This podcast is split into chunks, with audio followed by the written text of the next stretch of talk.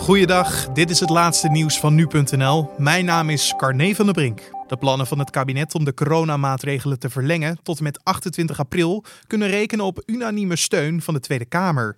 Tegelijkertijd is er bij een deel van de Kamer grote zorgen over de capaciteit op de intensive care en vragen meerdere partijen zich af of het niet tijd is voor extra maatregelen.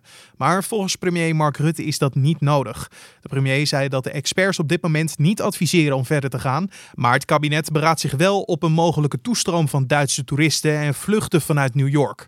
Wordt dat het kabinet daar donderdag met een besluit over komt hoe daarmee om te gaan. Diederik Gommers, voorzitter van de Nederlandse Vereniging voor Intensive Care, weet niet wat er met de intensive care zorg gebeurt als deze in een crisissituatie terechtkomt. Op dit moment zit de sector in een fase daarvoor, de opschaalfase. Dat zei Gommers tijdens een hoorzitting in de Tweede Kamer.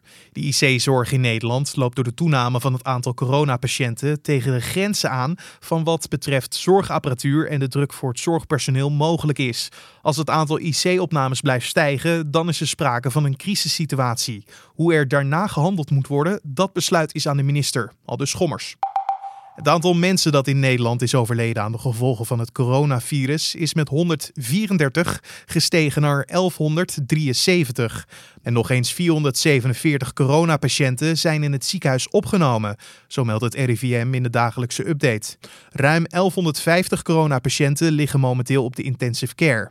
En voor het eerst overleden twee personen die jonger waren dan 50 jaar. Beide hadden al ernstige gezondheidsproblemen.